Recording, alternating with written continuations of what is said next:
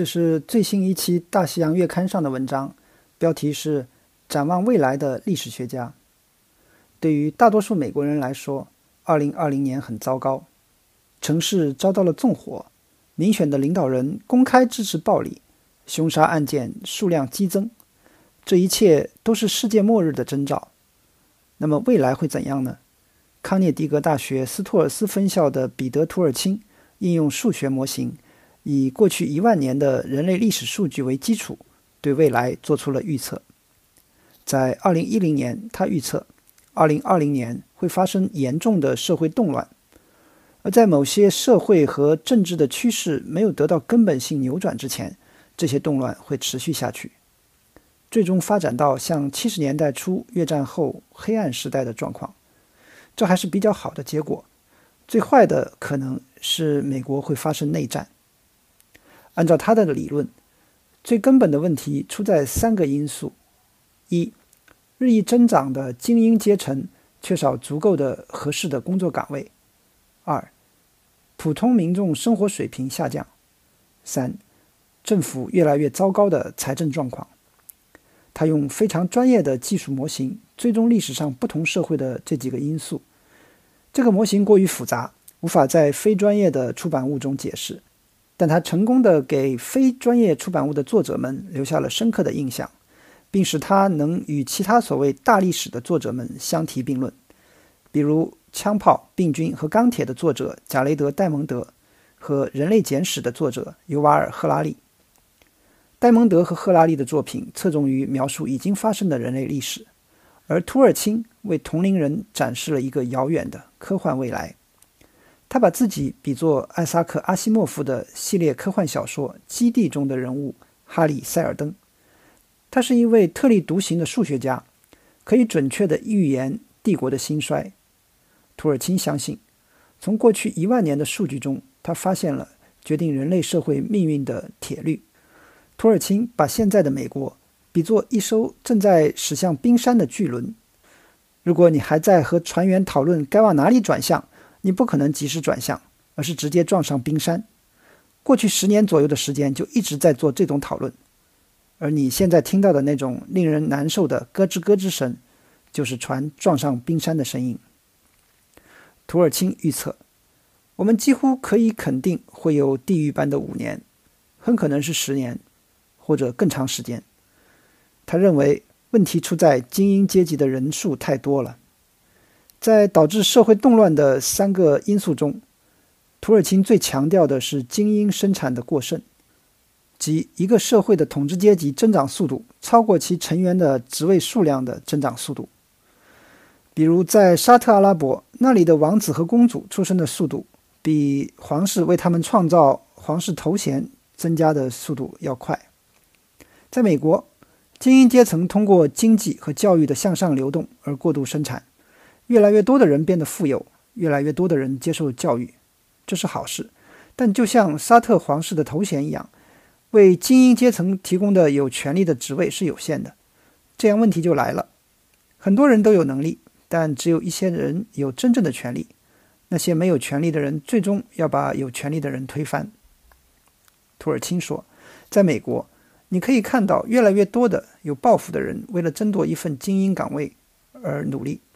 这样的工作岗位可能出现在著名的律师事务所，或者在有影响力的政府部门，或者在某个全国性的杂志。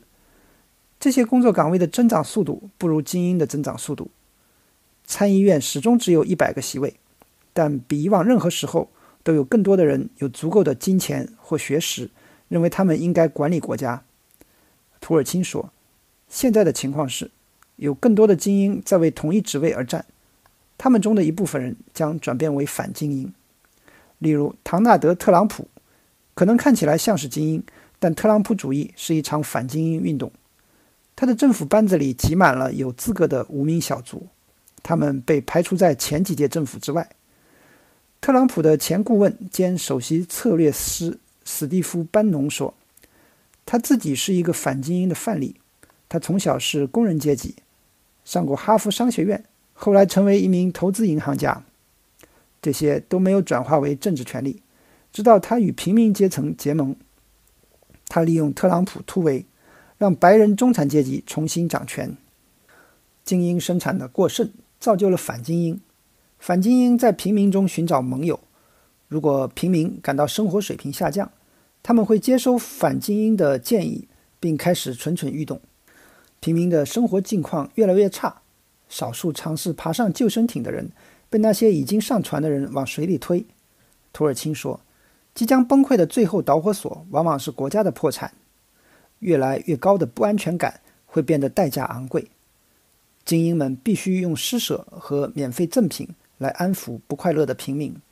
当这些东西用完时，他们不得不对持不同政见者进行镇压。最终。”当国家用尽了所有的短期解决手段后，一个文明社会就会瓦解。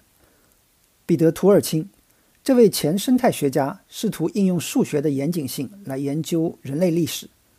他于1957年出生在俄罗斯的奥布宁斯克，这座城市是苏联政府建造的一座书呆子的天堂。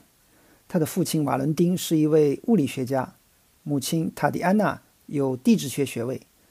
他们在他七岁时搬到莫斯科。一九七八年，作为政治难民逃到纽约。瓦伦丁在纽约城市大学任教，彼得在纽约大学学习生物学，并获得杜克大学的动物学博士学位。彼得·图尔钦写过一篇关于墨西哥豆甲虫的论文。这是一种可爱的类似于瓢虫的害虫，生活在美国和危地马拉，以豆类为食。当图尔钦在二十世纪八十年代初开始他的研究时，生态学正在进化。以前研究虫子的方法是收集它们并描述它们，数数它们有几条腿，测量它们的肚子大小，然后把它们钉在爆花板上，以备将来参考。七十年代，澳大利亚物理学家罗伯特梅把生态学转变为一门数学科学，开始应用超级计算机进行生态学研究。图尔钦对生态学的贡献主要是通过收集和使用数据来模拟种群动态，例如，确定松甲虫种群为什么会接管整个森林，或者为什么某一个种群可能会减少。九十年代末，他觉得他对甲虫的一切都已经了如指掌，于是他放弃了生态学。二零零三年，图尔钦发表了最后一本专著《复杂的人口动态》，然后。向康涅狄格大学的同事们透露了一个消息：他将告别该学术领域。图尔钦说：“通常，中年危机意味着你要和你的老太太离婚，娶一个研究生。我呢，和一门古老的科学离婚，嫁给了一门新的科学。”他最后的一篇论文发表在《大爱》杂志上。种群生态学有一般规律吗？图尔钦问道。大多数生态学家说没有。因为不同动物种群有自己的特点，每种情况都不一样。松树甲虫会繁殖肆虐并毁坏森林，但这并不意味着蚊子或蜱虫的数量会按同样的节奏上升和下降。图尔钦认为有几个非常普遍的类似于定律的命题可以应用在生态学上。经过长期的收集和编目，生态学有足够的数据来描述这些普遍规律。并不用再假装每一个物种都有自己的特性，例如生物种群的增长或下降都是指数级的，而不是线性的。这条定律很简单，一个高中生就能理解。图尔钦应用于生态学的定律，以及他坚持称之为定律的说法，在当时引起了争议，但是现在他们已经被应用到教科书中了。离开生态学之后，图尔钦开始了类似的研究。试图为另一种动物——人类摸索一般规律。他很早就对历史感兴趣。他说：“所有的科学都经历了向数学化的转变。当我面临中年危机时，我在寻找一个可以帮助我向数学科学过渡的学科。现在只剩下一个了，这就是历史。历史学家阅读书籍、信件和其他文本，偶尔。”如果他们有考古倾向，他们会挖掘陶器碎片和硬币。但对图尔钦来说，仅仅依靠这些方法，就相当于把虫子钉在爆花板上去测量它们的触角。既然历史学家们自己不打算开创一场数字革命，他就来闯进他们的领域，为他们做这件事情。他和一位合著者在两千零九年出版的《世俗周期》上写道：“科学家和哲学家长期以来一直在争论历史是否有一般规律。我们研究的一个基本前提是，可以用物理学家和生物学家研究自然系统的方法来研究历史社会。”图尔钦创办了一份名为《计量历史学动态》的期刊，致力于寻找那些解释历史上各个社会的功能和动态的一般原则。他已经在《自然》杂志的一篇文章中宣告了计量历史学这门新的学科的到来。为了给这个期刊的研究打下基础，图尔钦策划了一个收集历史和考古数据的数字档案馆。他说：“对历史的记录进行编码需要技巧。”因为，比如说，确定中世纪法国上流社会精英阶层规模的方法，可能不同于对当今美国同一阶层的测量。对于中世纪的法国来说，衡量的是贵族阶级的成员数量，而当今美国衡量的也许是律师的数量。但是，一旦数据输入经过土尔钦和专家们的审查，他们会对历史现象提供快速而有力的建议。宗教史学家长期以来一直在思考复杂文明的兴起与对神的信仰之间的关系。去年，土尔钦和十几位合著者挖掘了来自世界三十个地区、跨越过去一万年的四百一十四个社会的记录，使用五十一项社会复杂性指标和四项超自然道德行为衡量标准，来最终回答这个问题。他们发现，复杂的社会更有可能有道德化的神。神往往在社会变得复杂之后才出现对人的训诫。随着数据库的扩展，他将试图解决更多的原来采用人性化的推测进行研究的问题。土耳其最不受人欢迎的结论之一是：复杂的社会是通过战争产生的。战争的效果是奖励那些组织起来战斗和生存的社群，它往往会消灭那些简单和小规模的社群。他说。没有人愿意接受这样的一个事实：我们生活在一个富裕而复杂的社会里，那里有大学、博物馆、哲学和艺术，而这一切竟然是因为战争这样一种丑陋的东西。但数据是明确的：达尔文式的优胜劣汰选择了复杂的社会，消灭了简单的社会，认为民主的力量在于其本质的善性和对其竞争体系的道德改进。这同样是一种空想。相反。民主社会之所以繁荣，是因为他们有被外部敌人几乎消灭的记忆。他们只有通过集体行动才能避免灭绝，而对集体行动的记忆使民主政治在目前更容易进行。采用民主制度与必须为生存而战有着非常密切的关联。同样不受欢迎的一个结论是，我们很可能很快就会发生内乱，并可能达到国家崩溃的地步。二零一二年。土尔钦发表了一篇对美国政治暴力的分析报告，再次从数据库入手。他将1780年至2010年期间发生的一千五百九十起骚乱、私刑，导致至少一人死亡的政治事件进行了分类。有些时期是平静的，有些时期是血腥的。在1870年、1920年和1970年，分别达到了残酷的顶峰。这是一个五十年的周期。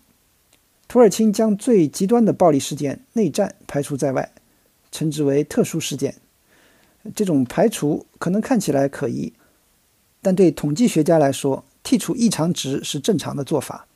相比之下，历史学家和记者对这些异常事件倒更有兴趣。其实那样做会错过更宏大的趋势。土耳其说。始于19世纪中叶的北方工业化使大量的人富裕起来，这群精英在内战期间被消灭，或使南方奴隶阶级变得贫穷。在重建期间，美国经历了对共和党政客的暗杀浪潮，直到二十世纪二十年代的渐进式改革以及后来的新政，精英过剩才真正的放缓，至少在一段时间内是这样。暴力与和平之间的这种摇摆。激发了土耳其对二零二零年做出预测。二零一零年，当《自然》杂志邀请科学家们对未来十年进行预测时，大多数人把这项调查视为一种自我推销的邀请。一位畅想的自己研究的领域即将取得的进展。图尔钦则用他的末日预言做了驳斥。他说：“如果没有根本性的转变，另一轮暴力动乱不可避免。”图尔钦的解决方案总体上是模糊的、难以归类的。一些听起来像是参议员伊丽莎白·沃伦，比如向精英阶层征税，直到精英人数减少；而其他一些想法，比如呼吁减少移民以保持美国工人的高工资，类似于特朗普的保护主义。其他政策简直就是异端。例如，他反对以学历为导向的高等教育。他说，这是一种大规模培养精英的方式，而不是大规模的提供精英职位。他说，这些政策的设计者是在创造过剩的精英，有些人变成了反精英。一个更明智的办法是保持精英人数的小规模，并使普通民众的实际工资不断上涨。具体怎么做呢？土尔钦说，他其实也不知道。而且这也不是他的工作，是征税，是提高最低工资，还是提供全民基本收入保障？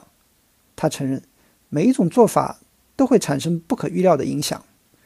他回忆起他还是生态学家时听过的一个故事：林业局曾经实施过一项计划，用杀虫剂减少小甲虫的数量，结果发现杀虫剂杀死了更多的甲虫捕食者。这次干预导致了森林里更多的甲虫。他说：“从中我们可以学到要进行适应性的管理，在实践中不断改变和调整管理方法。”图尔钦希望将来政府在制定政策时能够用数学模型看看是否正在走向灾难。他想象有那么一个机构密切关注领先指标，并据此提出建议。这个机构。将与美联储类似，但它的任务不是监控通胀和控制货币供应，而是要避免文明的全面崩溃。作为一个整体，历史学家们并没有优雅地接受图尔钦的观点。至少从19世纪开始，这门学科就接受了这样一个观点：历史的复杂性是不可简化的。到目前为止，大多数历史学家认为，人类活动的多样性。将挫败任何试图提出一般规律，特别是预测性规律的尝试。正如南方卫理公会大学的历史学家乔·古尔迪所说：“一些历史学家对图尔钦的看法，就像天文学家看待占卜者一样。相反，他们认为每个历史事件都必须被仔细的描述，而它的具体特质与其他事件的关联性是有限的。有人甚至可以说。”正是相信它不受科学规律的支配，才把历史定义为人文学科的。人类社会的运作不像台球，如果按照一定的角度排列，用一定的力量击打，总会弹开，要么滚向战争的角落，要么滚向和平的边缘。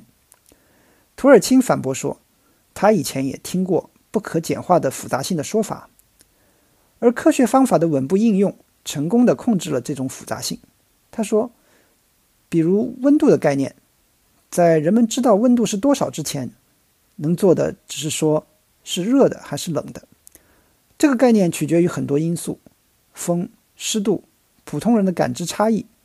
现在我们有了温度计，图尔钦想为人类社会发明一种温度计，用来测量人类社会何时可能会爆发战争。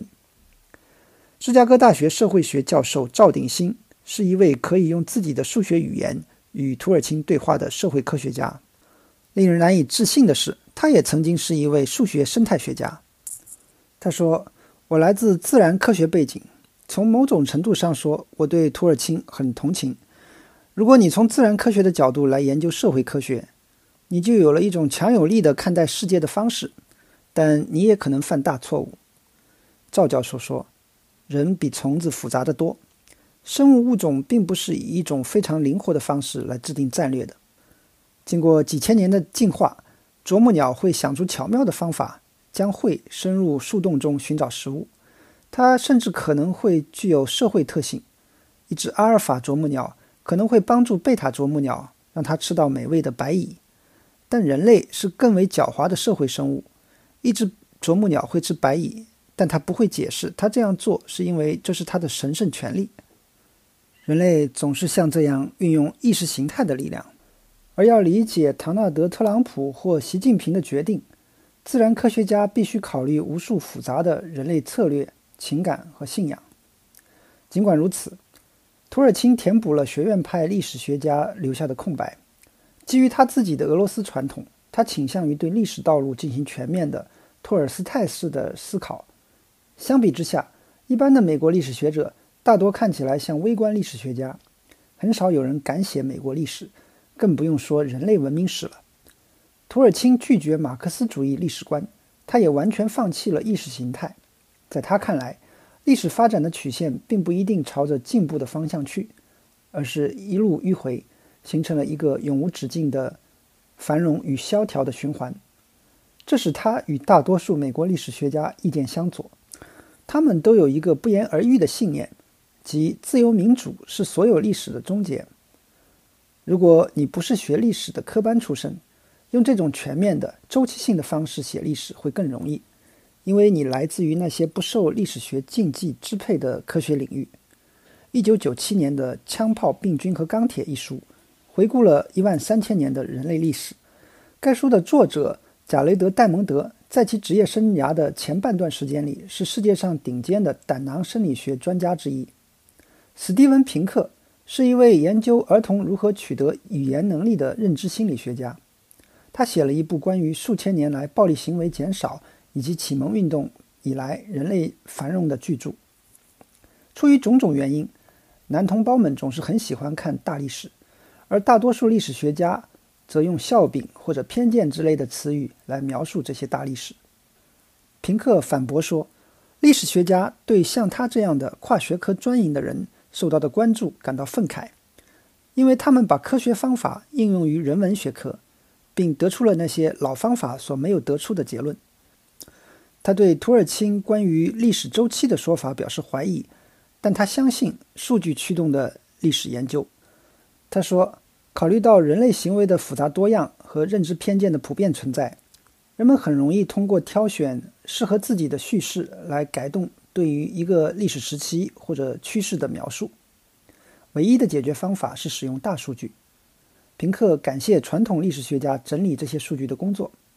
他不是在向传统历史学投降，而是呼吁停火。平克写道：“传统的历史和数据科学没有理由不一起合作。了解一个事物很难，我们需要使用所有可以使用的工具。”南方卫理公会大学教授古尔迪。接受了以前被历史学家蔑视的工具。他的主要技巧是挖掘文本，例如筛选议会辩论中数百万字的记录，以便了解大英帝国最后一个世纪里土地利用的历史。古尔迪似乎是计量历史学的潜在新兵，但他对数据集的处理是基于传统的人文科学方法。他也认同图尔钦的数据库和他的结论。托尔钦还没有像戴蒙德、平克或赫拉利那样吸引到大量读者，但他吸引到了政治灾难的分析家、寻找紧迫问题、重大答案的记者和专家，以及真正相信科学有能力战胜不确定性和改善世界的人。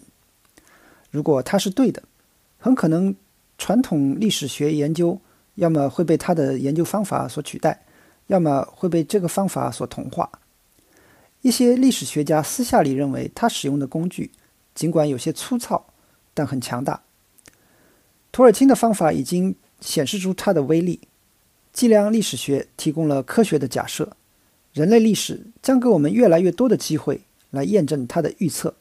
看看彼得·托尔钦到底是阿西莫夫笔下的哈里·塞尔登，还是那个做过不靠谱预言的诺查丹马斯。